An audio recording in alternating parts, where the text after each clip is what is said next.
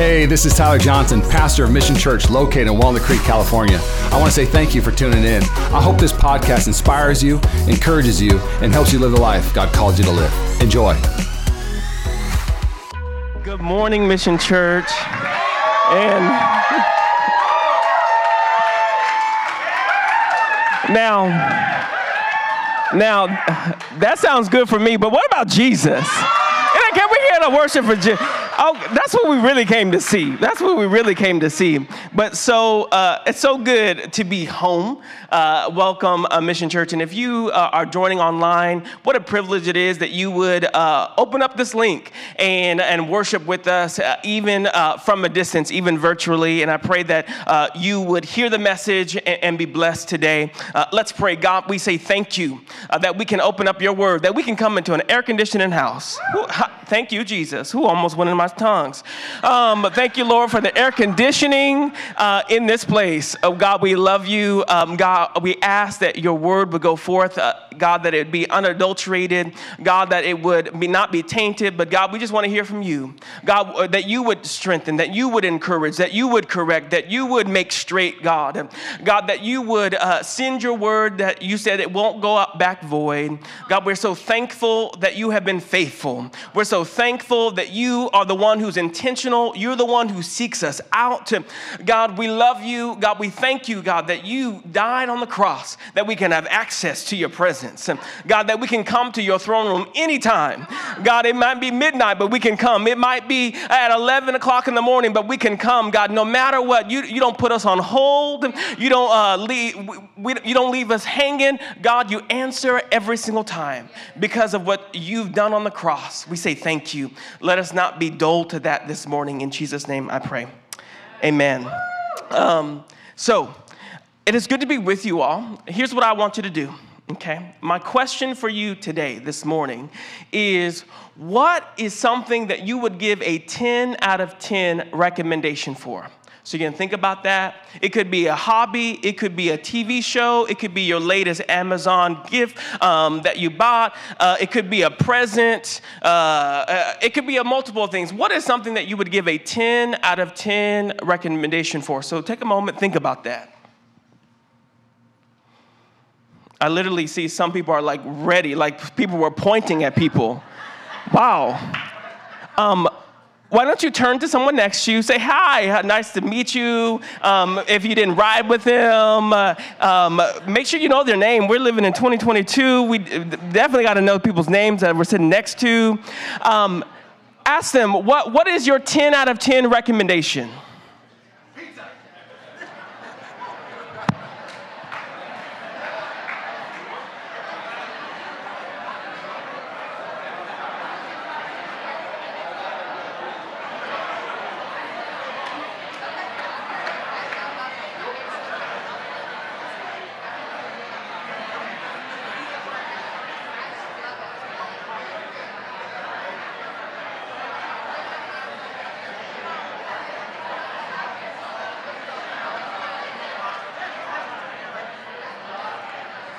All right, what are some, just shout out, what is something that you recommend? Broderick's restaurant. Ho- hookah. Hokas, what is that? The shoes. Okay, I was a little nervous. I was like, okay, ah, this, we save church. Uh, uh, uh, the shoes, the shoes, the shoes. Amen. Hallelujah. The shoes. Right. Any other rec? What, what else do you reckon? Out the door, come the door. The owner is in the house. Paul Pizza, you are adamant about this. Pizza, just pizza, 10 out of 10 recommendation. So, this was a little exercise to prove that you're actually a better evangelist than you think. You were, it didn't even take you long to, you, some of you were like, I got it, I got it, I'm ready. Before I even finished the question, you had what you wanted to share. There was no prompting, it just flowed out of you. And the thing was, you were joyful about it because you had tasted and seen that it was good, and you want to share it with somebody. So today, my goal, our hope is that you would see the gospel as joyous and something willing to share. You are better at sharing than you think. So, the funny thing is, The funny thing is, you didn't ask them before you shared, even though it was a prompt, even though I kind of made you the setup. But I guarantee you, the thing that you shared, um, I will. I, will give you an example. This iPad is one of the best things I've ever bought in my entire life for my teaching career. I bought it during the pandemic, okay? And I use it every day in class. It is a game changer. If you're not in education, I don't know what to tell you because this right here is where it's at. So, people do not have to ask me um, to, uh, to, to, give an ad for this. Um, I come find them. I, I, go to each and I've gone to each and every one of my colleagues and I said, if you don't have an iPad, you need to get one. I know it's expensive, but this is a game changer. I find them to share because it has been such a life changer for me in my classroom. Kids love to write on it. I can actually show kids work up on the board. Like I, math is happening and it's thanks to the iPad. Um, so shout out to Apple. Apple, if you're watching this, um, I can be a sponsor if you want. Okay. All right. Um, but when we think about the gospel or we think about evangelism, uh, here are some of modern day things that you think of. Um, so here's the first, if you could put up the first photo. So this is actually, uh, I'm there in the middle. Um, uh, so this is actually a picture when I was in Ghana in 2019. This was a team of us uh, that were there uh, to share the gospel, and we were also partnering with IJM, a local uh, international. It's called the International Justice Mission, and we were partnering with their local team there uh, to help um, rescue boys from the fishing industry there in Lake on Lake Volta. But this was our campus ministry day. And so many of us, when we think about evangelism, we think oh, I got a flyer all the way across the world to share the gospel with people that I've never met before, the culture I've never been to. These are the people that really need the gospel. These are the people. But I, mm, can you just look to your neighbor real quick? They're the same people that need they're the same people that need the gospel right next to you. And so when we think about evangelism, this is one way we think about evangelism. You got to fly all the way across the country, uh, uh, across the world. And it's funny, it's always Africa. Anyways, that's another message for another time. Another message for another time. Next picture before I get in trouble. Um, oh, this image is not uh, too good, but w- when we also think about evangelism, this is what people think of street preachers. You going to hell if you don't turn, you will burn, right? And, and the heart behind this, it, it, hmm, it, Jesus doesn't just save you from a place. Salvation, the gospel, is not about a place, it's about a person. The person is Jesus. The whole gospel message is that you would know him. So this is uh, what John 3:16 says. It says that uh, for God so loved the world that he gave his only son that whosoever believes in him shall not perish but have eternal life. And what I love about this, it says in John 17:3 it makes it plain that this is eternal life, that they may know you. It doesn't say this is eternal life that you make it into heaven where the streets are gold. It doesn't say this is eternal life that you would have no more tears and no more pain. While all that is true, it's not about a place, it's about a person. It's not about a circumstance, it's about a person. And so eternal, eternal life doesn't have to wait to the other side of death, but eternal life is available now. That the person of Jesus is available for a relationship now. And so, so while, while I think, has God used that uh, in the past? Can he still use it? If he can use a donkey to talk, I'm sure he can use this, but I don't know if it gets to the heart of what evangelism, what the gospel says. And then the other thing, um, the next slide, um, when we think about evangelism, mm, we think if we can just get them into the four walls of the church, that's evangelism. If I invite them to church, absolutely. Please invite people to church. If you were invited um, to church and that's how you got to, to God be the glory. I'm not downplaying this, but we can't have a box around how God wants to spread the good news that He's coming and He wants a relationship with you. If we think that if it's just going to be contained in the four walls of the church, will we be duped and we won't see revival?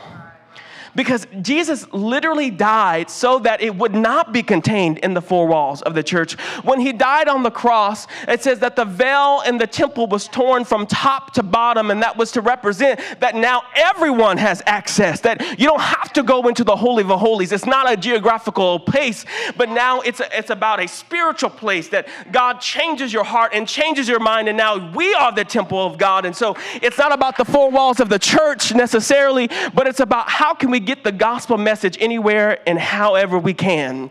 And if you look at Jesus' ministry and all the times he healed or all the times he, he saved people, many times it actually wasn't in church.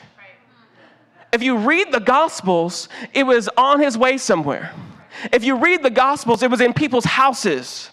It wasn't in a church building, it wasn't in the temple that most uh, people we see in the Gospels being healed or, or, Jesus touching them and their lives are forever changed. We'll even see uh, in a moment uh, later on about the, the woman at, at the well, and I preached on it last time that that wasn't a church service where this woman changed. And, and this woman didn't go into a church to, to share the gospel message and her story, but it happened outside the four walls.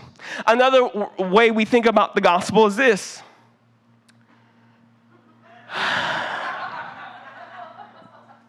if my bio on social media has a scripture, people are going to get saved. I know it.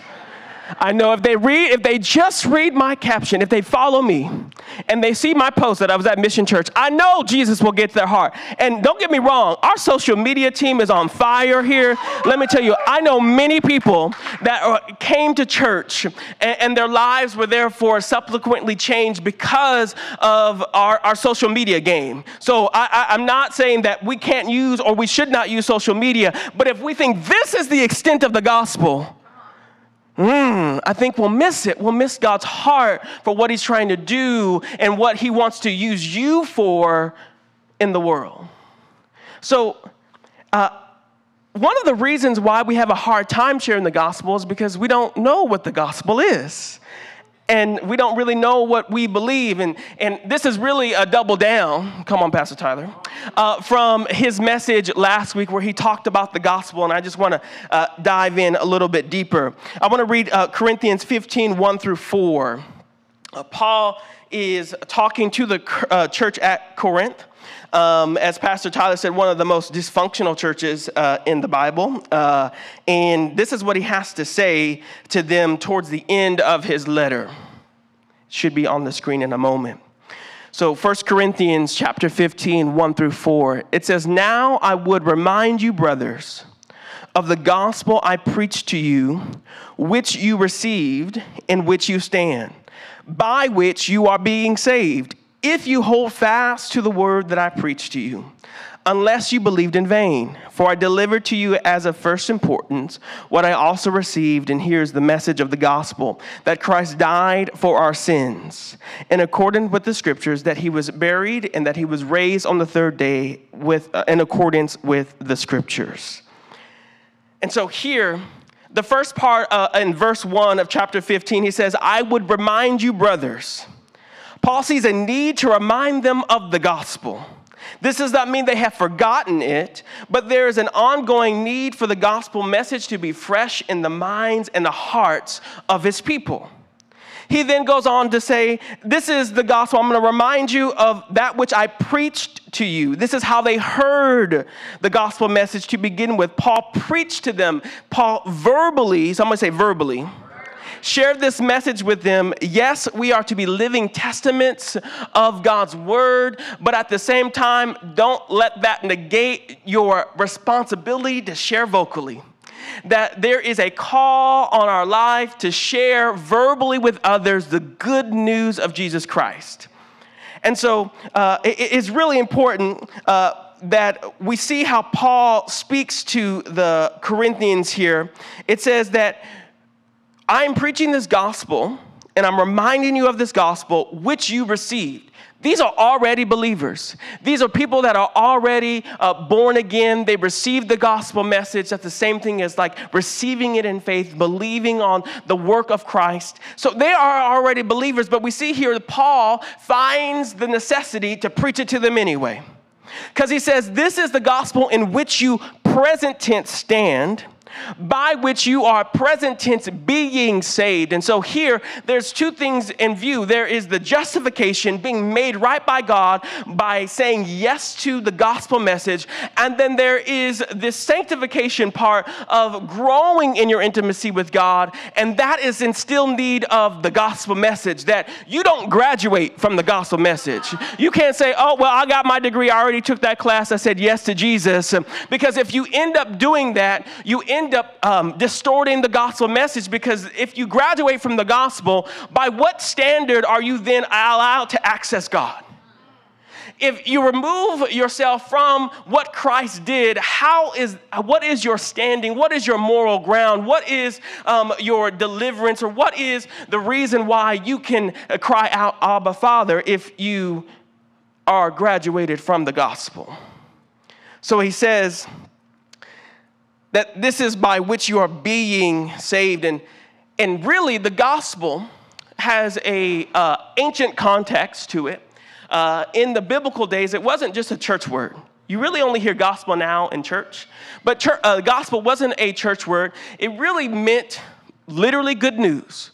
And someone, how it would work is usually it would be in battle. That was the main way that it was used. Uh, when a uh, tribe or a city or uh, a, a, culture uh, was under attack or they were in war, there would be need for a messenger to share the gospel, the good news of victory, to the people uh, back at the villages because if they did not hear the good news of victory being won, they would pillage and they would riot their own places because they knew that the enemy would be soon approaching. And so it was a free for all and it was every man for themselves, every family for themselves. And so there would need be a messenger to share this good news of victory so that the town wouldn't destroy itself before the enemy came. And so, in the same way, this is why we have adopted this language, the church has adopted this language of the gospel, it's because we have found ourselves in need of some good news. We have found ourselves in need of some good news because there's an enemy and there's a war at hand, and right now it looks like every man for themselves every family for themselves. And, and I don't know about you, but I think the Bay Area is definitely in need of some good news that the victory has already been won, that you don't have to fight for victory, but you can fight from a place of victory because of what Christ has done on the cross. That is the gospel. That is good news to us this morning. And so, uh, one practical tool that you can use to share the gospel is what uh, theologians and, and kind of church culture call the Romans Road. And I just want to make sure that we're all in the same place today uh, with the understanding what is the gospel by going through this Romans road. It really just walks through a couple of scriptures in Romans of what is the gospel message. Uh, why is this good news? So Romans 1:20. Paul starts his letter. So, Paul is the author of this letter through the inspired, um, this is an inspired text through the Holy Spirit. So, the Holy Spirit is using Paul to write this letter to the church at Rome. Romans chapter 1, verse 20 says, For his invisible attributes, talking about God, namely his eternal power and divine nature, have been clearly perceived ever since the creation of the world in things that have been made. And so they were out excuse. So, Paul here is laying the groundwork for why this matters, why the gospel message matters.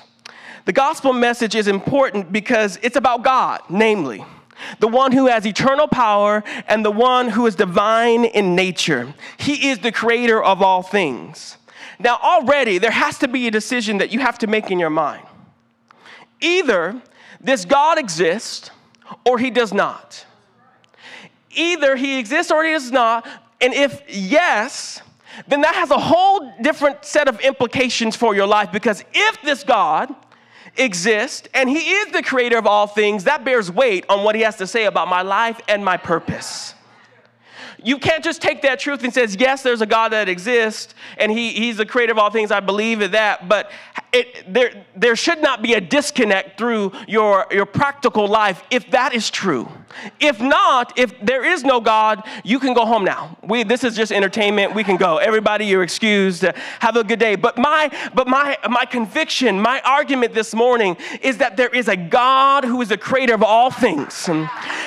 He did not exist in time, but he was forever existent, ever eternal. He has all power in his hands. And that's not just good news because he's created, but he came so that you would have relationship with him. So, so that's the first thing. He's laying the groundwork as to why this gospel message you should care about because there is a creator and he created you. And so, if I could lay out the gospel message before I uh, continue in this Romans road, here's the gospel message You were created for, by him, for him, but because of sin, you were separated from him. So through Christ, he had to bring you to him, and now you can live because of him in intimacy with him. I'll repeat that again. You were created by him and for him, but because of sin, you were separated from him. So through Christ, he had to bring you to him, and now you can live because of him in intimacy with him. The emphasis is on the him. And I want you to catch that. So, Romans 3 23. So now that we have a God who is all, all holy, is a creator, is divine, eternal, how, how do I relate to this God at first? What, what, what standing do I have with him? And this is Romans 3.23. It says, all have sinned and fallen short of the glory of God. At the start of creation, Adam and Eve made a decision not to trust God and disobeyed him. Through this, sin and death entered the world, and they lost intimacy with God. The relationship was severed between humanity and God, and we, thousands of years later, have an active role in this hostility between Him and us. Sin is not just a bad thing someone does, but all sin is rooted in not trusting God, being far from God, not waking up and having God be uh, the person that you want to say hi to the most. It is rested in not being intimate with God, not knowing God. As John 17, 3 says, This is eternal life that they may know you. That is the whole point of the gospel. The other behaviors are small letter case symptoms of sin, but that the root of sin is that you don't know God. But here's the thing I love this gospel message. There's even good news in this right here. Because let me, I'm gonna humble you a bit. You ready? Okay. All of us have sinned. Capital A L L. Thank you. I don't know why I'm a math, so the spelling, you know. All. Equally one person to your left or to your right doesn't need Jesus more than you, doesn't need Jesus less than you. You have all sinned. If you really think about it, we're all in the same line. There is nobody behind you and there's nobody in front of you. You are, we are equally deserving of the wrath and the anger of God. We have sinned. All of us are in need of a Savior. Every single one of us. But here's the thing if we're not careful, we can make our own gospel message. Let me read you Self 23 and 3. Some have sinned and fallen short of the glory of self. Social media 3 and 23. Some have sinned and fallen short of the glory of culture. Politics 3 and 23. Some of you really like that verse. Some have sinned and fallen short of the glory of Republicans and Democrats. Family 3 and 23. Some have sinned and fallen short of the glory of family. You will notice that the glory of God has been exchanged for things that are in culture. And whatever your standard is of glory, whatever you are trying to please, trying to live up to, is your God. So you have to be careful. Is career my God? If I'm trying to please my boss and please my career, is your standard your career. So if I can just get to the ladder of career, just some have sinned and I've saved myself. Is your standard your parents? That if I can just please my parents, if I can just match up to the glory of my parents, then I can say that only some have sinned and fallen short. But here, the gospel message is just simply all have sinned and fallen short of the glory of God. Now, he, here, I'm gonna double down on this even further. You don't need saving because you lie. You don't need saving because you struggle with pornography or self control when it comes to sex. I went there. You don't need saving because you uh, have trouble with alcohol and that's the only way that you know how to cope. You don't need saving because you're addicted to prescription drugs. You don't need saving because you were an absent parent. You don't need saving because your college days were wild. You don't need saving because you might be confused with your sexuality or you have a gambling problem or you're swimming in debt or you struggle with your mental health or you have uncontrollable anger or you were in emotionally abusive home or maybe you're just a good person but just rough around the edges and that's why you need saving. No, the gospel says that you need saving because you were dead. Those are all things that grieve the heart of God. Don't get me wrong, they all grieve the heart of God. But those aren't the main issues. And thanks be to God that the gospel message still has an answer for those things that there is freedom and there is healing and restoration to be found. But those, na- those things that can be named aren't the reasons why you are separated from God or why you have a need of a Savior. You have a need for a Savior because you need God and you don't want Him.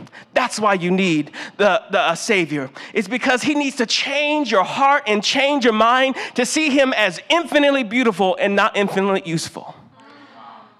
That God, the creator of the universe, wants intimacy with you. And out of right relationship, those other things begin to flow through healing and freedom. That's the gospel message. That is hope. That is joy. That is peace when you have relationship with him. And so this is um, where uh, he he goes further and double down. Paul says in romans 6 23 for the wages of sin is death but the free gift somebody say free, that's my favorite number free. Gift of god is eternal life in christ jesus our lord. What we deserve because of sin is death. And this death like its contrast to eternal life is separation from god and so here, we, we deserve death because of sin. We deserve to be eternally separated from God and all the consequences that come from that. We have earned the wrath of God because of how we've treated Him, how we did not love Him, how we've exchanged small good things for the ultimate good thing. But God, somebody say, but. This is a thick but. But God loved you so much that instead of you dying, mm, he died for you on the cross. Jesus, God the Son, took the wrath of God the Father that uh, you and I would have right standing before God, that our relationship could be mended. This cost him his life, but cost us nothing. Free. Free, free, free, free, free, free, free. There is no uh, if, ands, or but. There is no um, uh, contractual things. It's a free gift that we receive through faith. Free, free, free, free. Romans 5 8 says, But God showed his love for us that while we were still sinners. You want, come on, scripture. Christ died for us. That when you were messed up, toe up from the flow up, God still came in down and saved you. So the, the encouraging part is if you couldn't save yourself, why do you think you can keep yourself saved? You can't graduate from the gospel that while you were still a sinner, still, somebody say still still messed up, God said, I love you anyway. I want relationship with you anyway. So on your good day, and think about it, that, that on your good day, think about he loves you on your worst day. On your best day, think about when all the times that you messed up, he said, I, I died for you then, and I, and I died for you now that God is not surprised what he ended up with when he said, you know what, I'm going to give you this free gift. He is not, he doesn't want to, to return you. He, he, he doesn't, um, he didn't make a mistake when he said, I purchased you. I want you as my own. Uh, there is no mistake. He said, I know what I got. Yeah. I bought you while you were still damaged. While you still, no one else saw good in you, I did. And because I am the God who created you. And, and yes, there was a separation, but I died so that gap could be closed. It's about the gap of intimacy being closed. It's not about behavior modification, but it's about heart transformation. That He wants to know you, He wants a relationship with you. So He doubles down on this being a free gift. Christ died for us even when we didn't want him. Whew.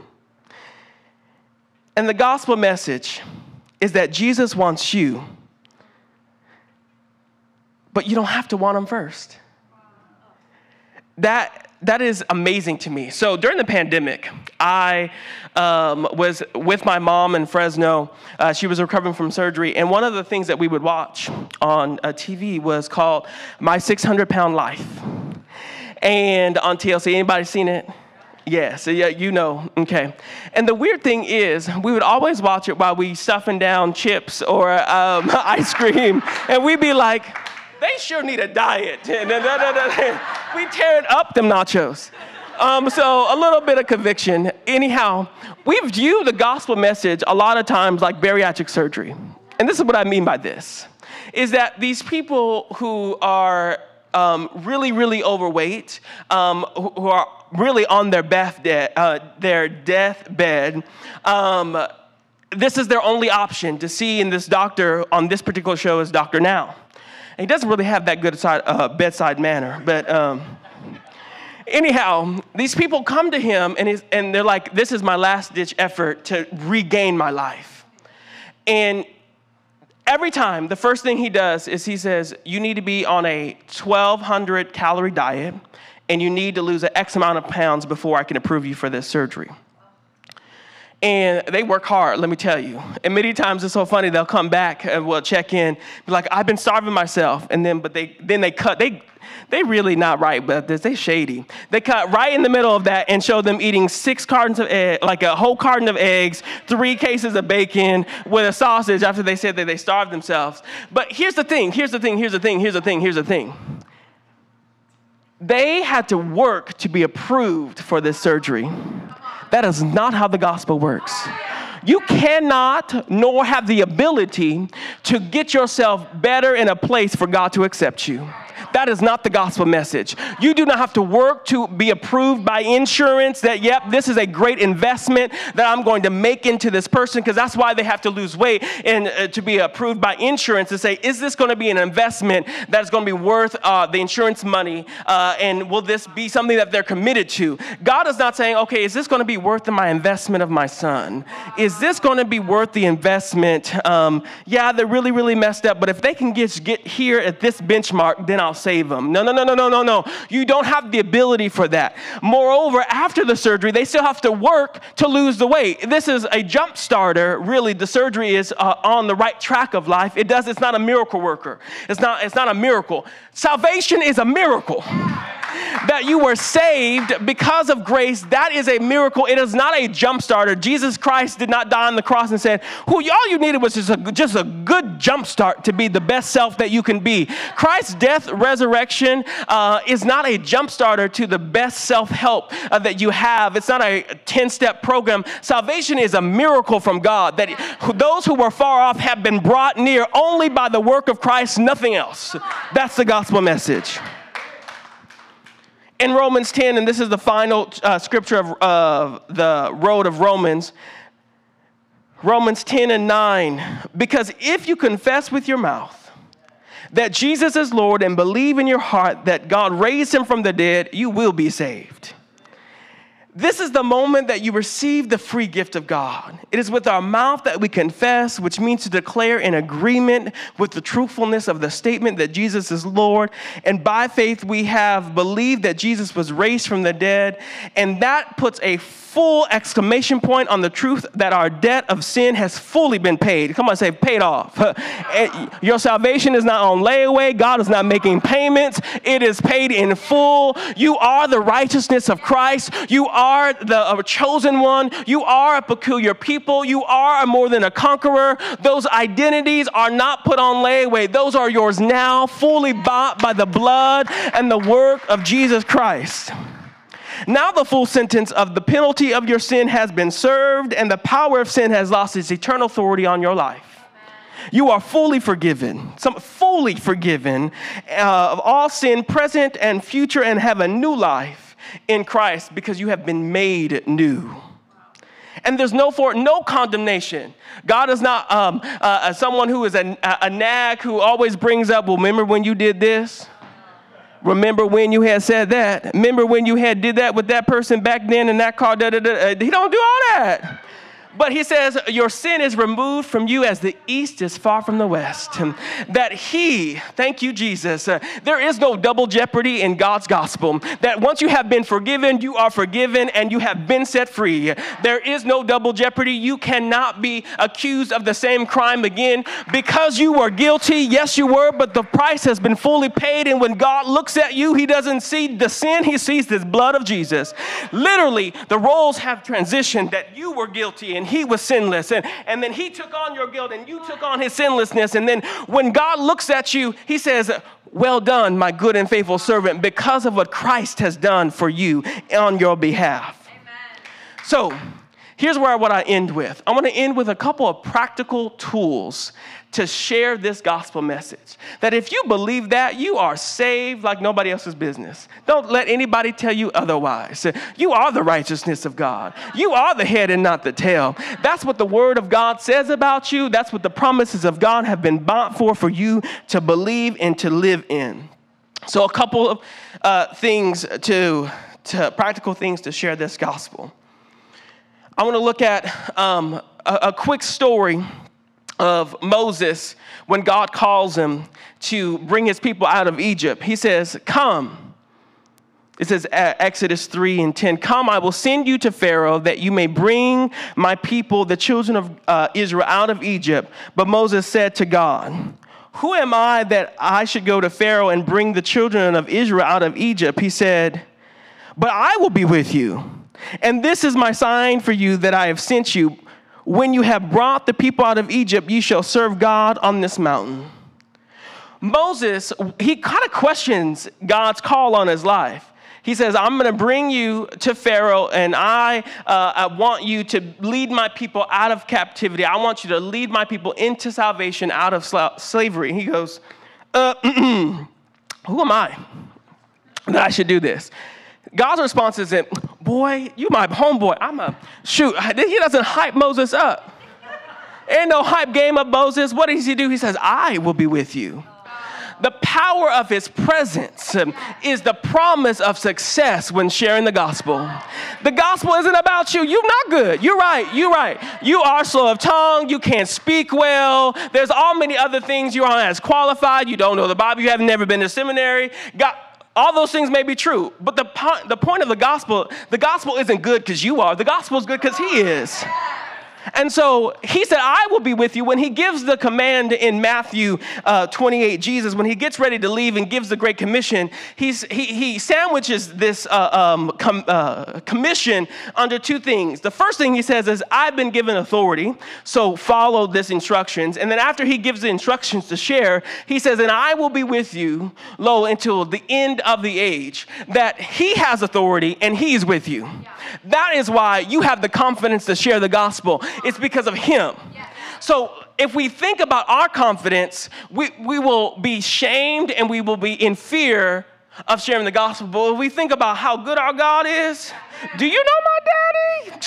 He, he got all of the stuff, right? That he is the reason why I can share the gospel confidently because he's good, because he's loving, because he's joy, because he is peace. Can't offer those things of myself, but I know who, who my daddy is and I know who I have access to, and he gives me what to say. So, we're going to look at John chapter 4, and there's a couple of points where Jesus does some ministry here. Uh, John chapter 1, excuse me, verse 43. The next day, Jesus decided to go to Galilee. He found Philip and said to him, Follow me. Now, Philip was from Bethsaida, the city of Andrew and Peter. And Philip found Nathanael and said to him, We have found him of whom Moses and the law and the uh, prophets also wrote, in Jesus of Nazareth, the son of Joseph. Uh, Nathanael said to him, Can anything good come out of Nazareth? And Philip said to him, Come and see. Jesus saw Nathanael coming toward him and said of him, Behold, an Israelite indeed, in whom there is no deceit. Nathanael said to him, How do you know me? And Jesus answered him, Before Philip called you, when you were under the fig tree, I saw you. And Nathanael answered him, Rabbi, you are the Son of God, you are the King of Israel.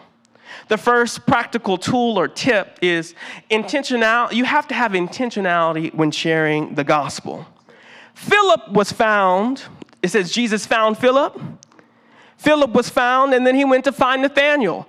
Find is a word of intentionality. He didn't stumble upon Nathanael. Nathanael didn't come find him. He went to go find Nathanael. There are people that God has put in your area of influence to go find. That you have been found, that's the gospel message. You were lost, not God. You have been found, and now He has commissioned you, given you His Spirit that you might go find others. You've been found to go find. Philip did not go to seminary. He did not get a, he didn't go to an evangelism conference that weekend or training. The only qualification that he had to share the good news of Jesus was that he had been found by Jesus and followed him.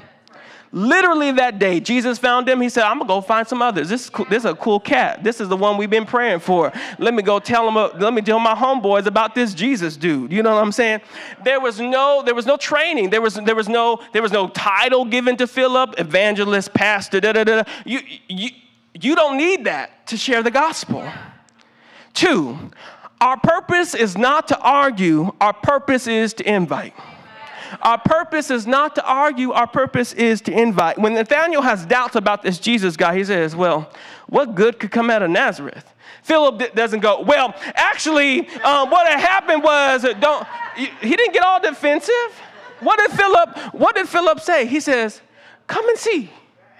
Come and see Jesus for yourself. You do not have to get into tit for tat arguments with people that don't believe the truth that you're sharing. All you have to say, well, why don't you come see for yourself? Try Jesus out for yourself. But what's also really interesting is that after he, he says, um, what good could come out of Nazareth? Many of us would be like, oh, well, I guess he's not interested. I guess whatever. Philip could have just slammed the door and went left, whatever, you know. Um, but he decided to give him an invite anyway. So I'm going to tell on one of our staff members here he needs prayer. I already warned him, so he knows. So I, I, I was asked to at least do this. I'm going to put a poll out, okay? If someone asks you, hey, what are you doing for lunch? Is that an invite? If you think so, can you please raise your hand? If someone asks you, hey, what are you doing for lunch? All right. Now, if you do not think that is an invite, an actual invite, can you please raise your hand? That's not an actual invite. Great. These are the gospel believing people.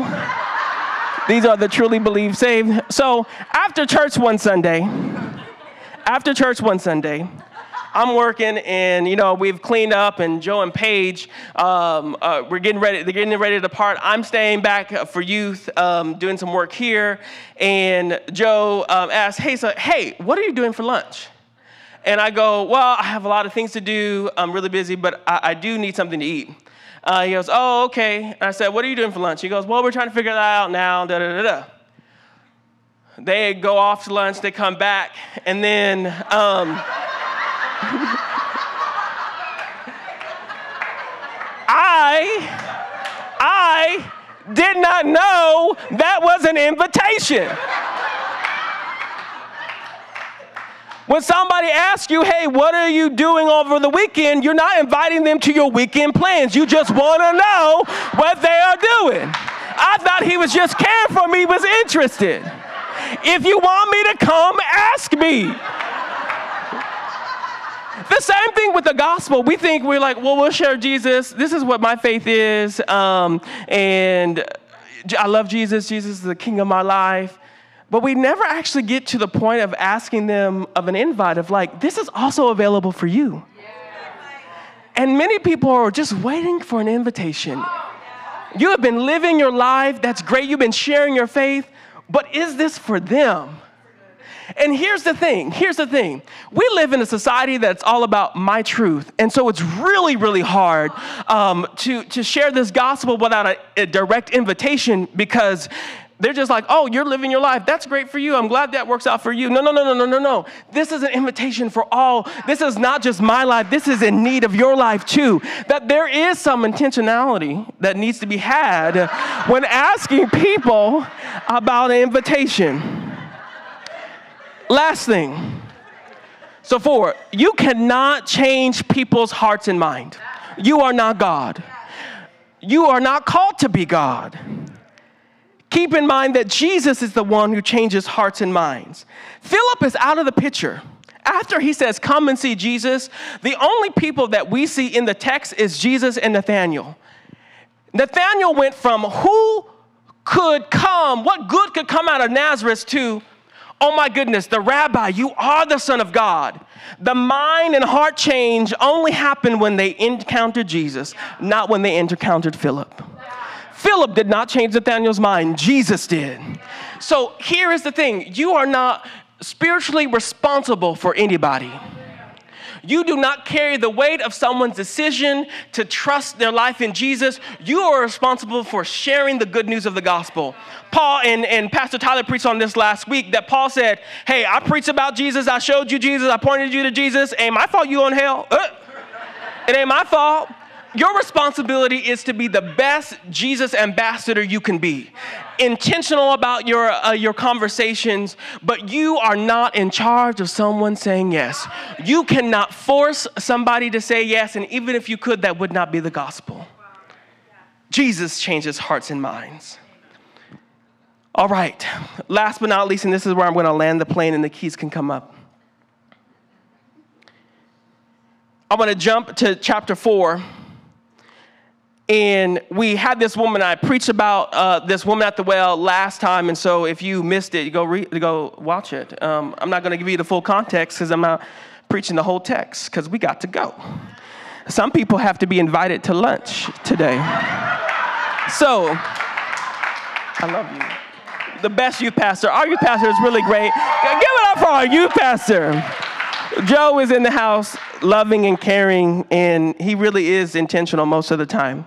Um, so, so this woman, so this woman, so this woman, in on chapter four, so he came, uh, Jesus came to this town of Sychar, which is the Samaritans, and near the field that Jacob had given to his son Joseph, and jo- Jacob's well was there. So Jesus, wearied, somebody say wearied as he was from his journey, was sitting beside the well, and it was the sixth hour. It was hot, hot, hot, hot, like hot right now. You know it's hot when it's 90 degrees in Berkeley.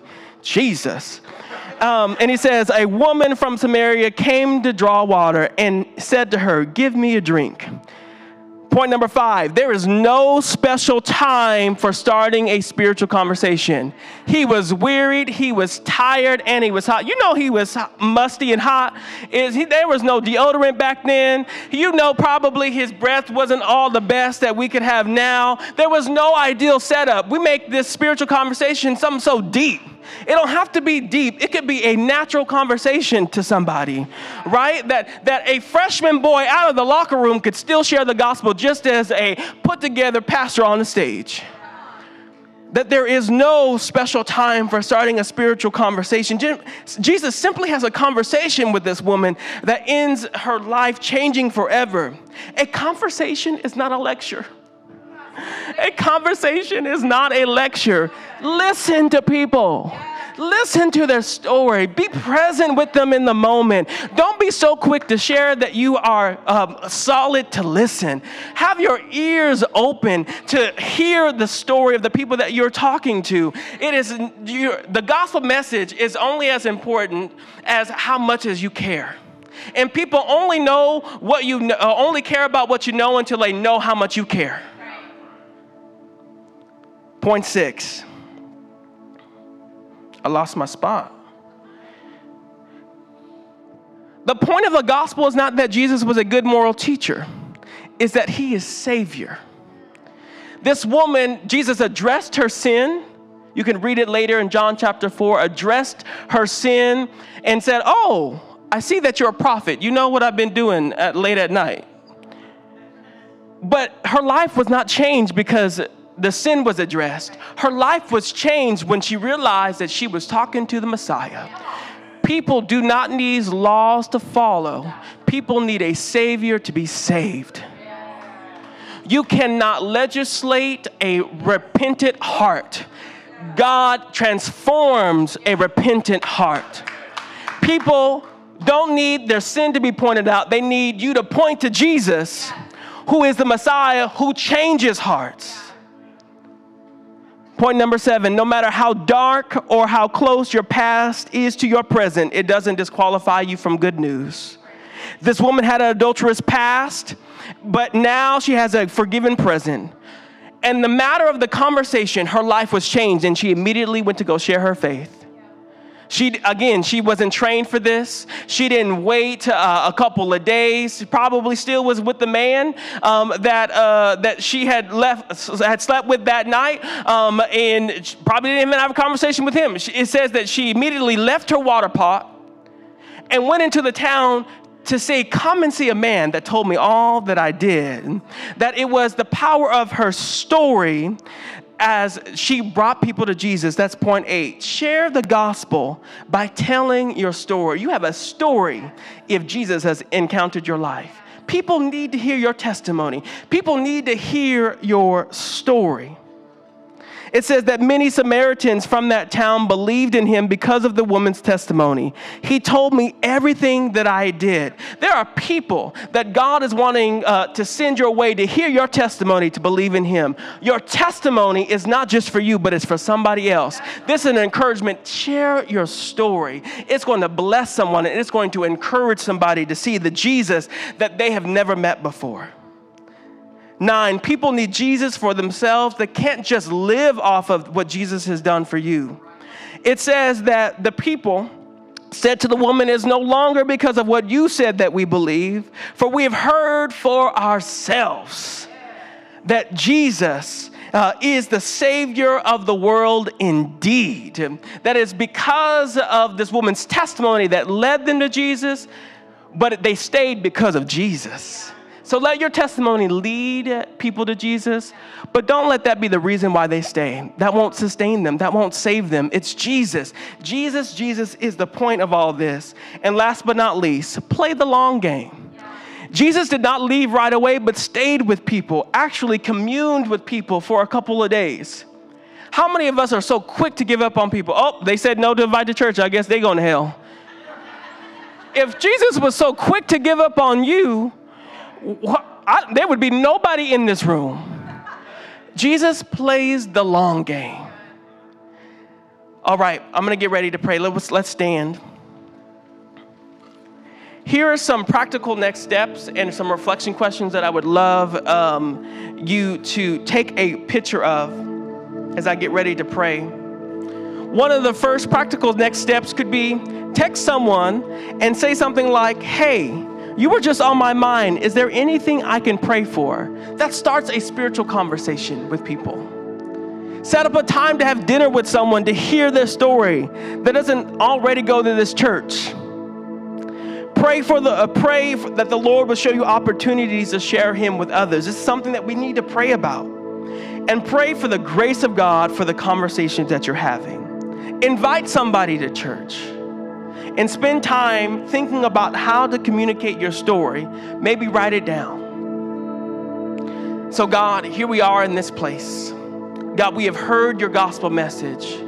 God, under the sound of my voice, if there are people in this room that you're like, I have not actually made a decision to trust in this gospel, uh, maybe I've been trying to save myself. Maybe I have other Romans 3:23s where I have different standards for my life, but I'm ready just to surrender my life. I'm ready for the hope that Christ has bought for me. I'm ready for the peace that Christ has already been paid. I want to know this God. I want intimate relationship with him. If he's real, I want this if that's you this morning, I, I just want to pray with you. And if you would just uh, you slip your hands up on the count of three, I would love to just pray with you. One, two, three. If you want to say yes to Jesus this morning, We see that hand. God sees that hand. God sees that hand. God sees that hand. This is a gospel message that you have intimate relationship with him in this moment. That let's pray this together. God, thank you for dying on the cross in my place. I pray that today I will never be the same. I trust in your death, burial, and resurrection. I was a sinner, but now saved by grace. Now I have intimate relationship with you. I'm so excited to see where my life is to go. God, I trust you. I believe in you. My life is yours. In Jesus' name, amen. Thanks again for listening to the Mission Church podcast. If you enjoyed it, make sure you subscribe so you can keep up on our weekly sermons. If you're in the Bay Area, we invite you to come join us on Sundays. You can find all the details on our website at missionchurchca.com. Again, thanks so much for listening, and we hope to see you soon.